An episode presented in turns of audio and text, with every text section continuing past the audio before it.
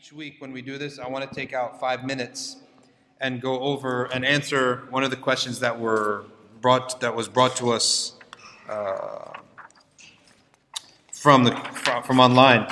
And this question has to do. Uh, it's one of the Safina QA questions. I think this will be question thirty, uh, question fourteen. And the question is, what defines Ahl Sunnah wal Jama'ah? What exactly is Ahl Sunnah wal Jama'ah? And people ask this question very. Uh, it's a very important question. Because if we're saying that there are these all these groups and the we know the hadith the 73 groups and that there's one correct and saved group well how do we know that that's what we want to be on? Or how do we know that that's what it is? Or what we're upon is you know that group. And if also if you notice whenever someone does some kind of uh, wrong action what do people say? People always say well they're taking the verses out of context right so we should ask a question then. Then the skeptics, which usually they don't, but the skeptics should. They should ask a question and they should say, well, if your book is, as you say, any type of idea you have, you can find a verse for it, right? Isn't that what people say? Anything you want, you can find a verse for it. Well, if that's the case, then how is it a book of guidance? How is it clear? As it states, it's a clear book, right? It says it's a clear book. So how is it clear if I could pick and choose whatever I want from it? Okay? The answer to this is very simply that Ahl Sunnah wal Jama'ah consists of everything, every tafsir, explanation, interpretation, understanding of every verse and hadith, okay, that does not contradict another verse and hadith. That's the key. They're distracted.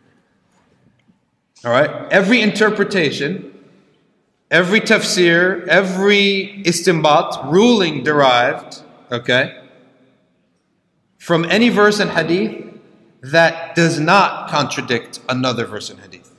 And of course, doesn't contradict the language. Okay? Doesn't contradict the language.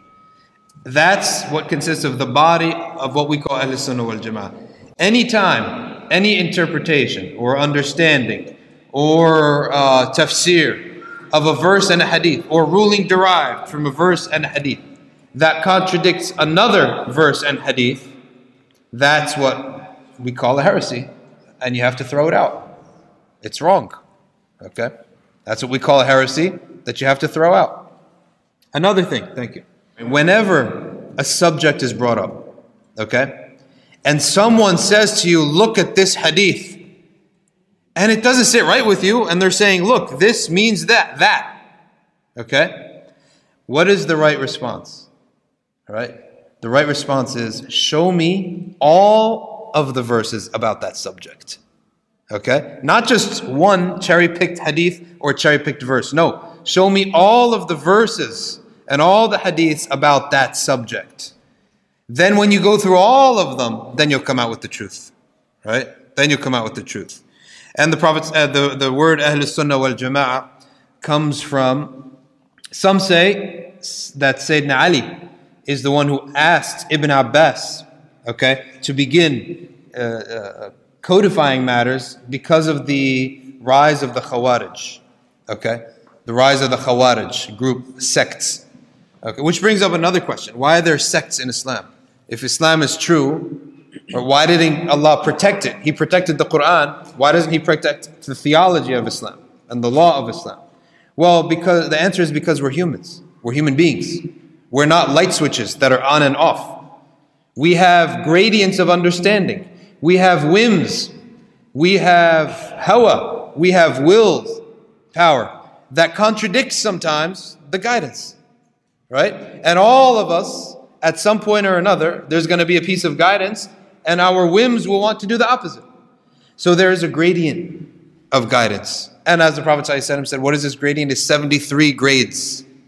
One is correct, and the others are wrong. Now, Ibn Abbas, he took this word, Ahl Sunnah wal Jama'ah, which some people say he was the first person to utter that phrase. And Allah knows best, but uh, it's not really critical but some people attribute it to Ibn Abbas. That it's from a hadith in which the Prophet ﷺ said, After my death, you will see ikhtilafan kathira, much difference, a lot of differences. After my death, you will see a lot of differences. Okay? A lot of new things. Okay? So they said, Well, what do we do then, O Messenger of Allah? He said, Stick to my sunnah and the sunnah of the rightly guided khalifas after me. Okay, rightly guided khalifas after me. Which, he said, khulafa, not al khalifa, not al khalifatan, al khulafa, plural, which means the Prophet ﷺ knew that the khulafa would be multiple, more than three, three or more. Why is that important? Because later he said, Al khilafa min ba'di 30 sana. Khilafah after me is 30 years. So if, as is claimed by Ahlul Shia, that there should have been one Khalifa, Ali should have been the Khalifa, well, Ali lived 29 and a half years after the Prophet and then Hassan, six months, he was the Khalifa. So if the Khilafah is 30 years, there would have been only two Khalifas. If it was supposed to be Ali and Abu Bakr and Umar had done wrong. That's a little side note. But the khulafa is plural. Okay? So take my sunnah. Then they asked, O Messenger of Allah, well, who then will be on your sunnah at that time? So we could be with them. He said, Al Jama'ah, the majority, the Jumhur. And why is it that it happens to be that most of the people are on the sunnah? Well, actually, it's very simple. Because the deen was public was practiced in public, in front of everyone. The salah was public five times a day. The Prophet was there for 10 years in public every single day, answering questions and teaching. Battles happened in front of everyone. He made khutbahs in front of everyone. Okay? So the deen was public. And the transmission of the deen was, as we would call it today, democratized. The Prophet ﷺ said, Any one of you who hears anything from me pass it on. Pass it on, and don't think that you have to be have a high level of qualification. It may be that you're passing it on to someone smarter than yourself, or more attentive and attuned than yourself. So the transmission was democratized. There were no limits. There are no rules that state that you can or cannot transmit a matter from the deen. Okay? And because of this, it went transmission was public from public from public, and as a result of that, right?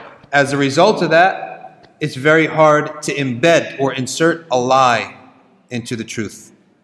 All right. I hope that was a clear explanation. And if you all uh, want further explanations, uh, have any further questions about it, feel free to send up a question. And at any time uh, you have questions, there is a brother, a runner, he's wearing his tracksuit because he's going to be running to get your questions, okay?